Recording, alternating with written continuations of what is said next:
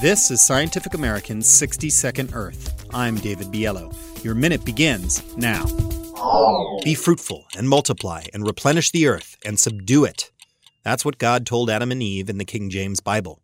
Do Christians therefore have an obligation to tame the earth and exercise, quote, dominion over all its plants and animals? Not according to Pope Francis.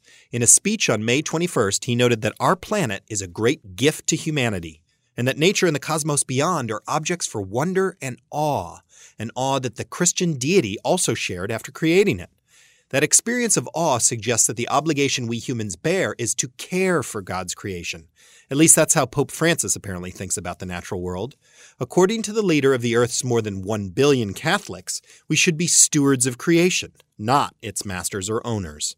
His remarks included a caveat. Translated into English, Pope Francis said, quote, If we destroy creation, creation will destroy us. Never forget this. Sounds like he was issuing a warning about climate change, mass extinction, and other negative human impacts on our only planetary home.